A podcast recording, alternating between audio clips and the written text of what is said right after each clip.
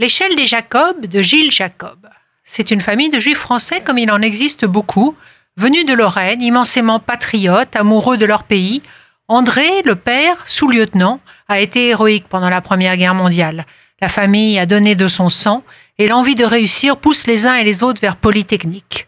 L'auteur, Gilles Jacob, le futur célèbre directeur du Festival de Cannes, voit le jour en 1930.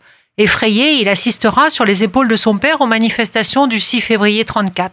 La guerre voit la famille Jacob s'installer à Nice, puis se séparer. Le petit Gilles sera l'enfant caché dans une institution catholique, où jamais les pères ne tenteront de le convertir. C'est assez rare pour être souligné. Les Jacob ont conscience de leur chance. Chez eux, pas de déportés. Un cousin célèbre, François Jacob, médecin, résistant, blessé, qui deviendra directeur de l'Institut Pasteur et prix Nobel de médecine. Son exemple et sa prestance parcourent les pages de ce beau livre qui commence comme d'autres avec la découverte d'une mallette pleine de documents, de lettres, de photos, de faux papiers. Né alors chez Gilles Jacob l'envie de raconter sa famille, son enfance, mais aussi sa découverte du cinéma, une passion qui ne le lâchera plus.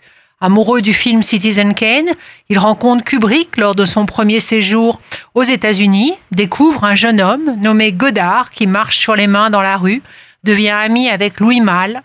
On lui confie son premier festival de Cannes en 1975, le dernier en 2014. Une vie défile, des paillettes, certes, avec Madonna, Michael Jackson ou Tarantino, mais aussi du travail acharné, des rencontres décisives, des chagrins et une grande fierté comme les funérailles officielles de François Jacob aux Invalides au printemps 2013. De Grenoble pendant la guerre où il fut caché, jusqu'au tapis rouge de Cannes, voilà une vie bien remplie et un bonheur de lecture. L'échelle des Jacob de Gilles Jacob aux éditions Grasset.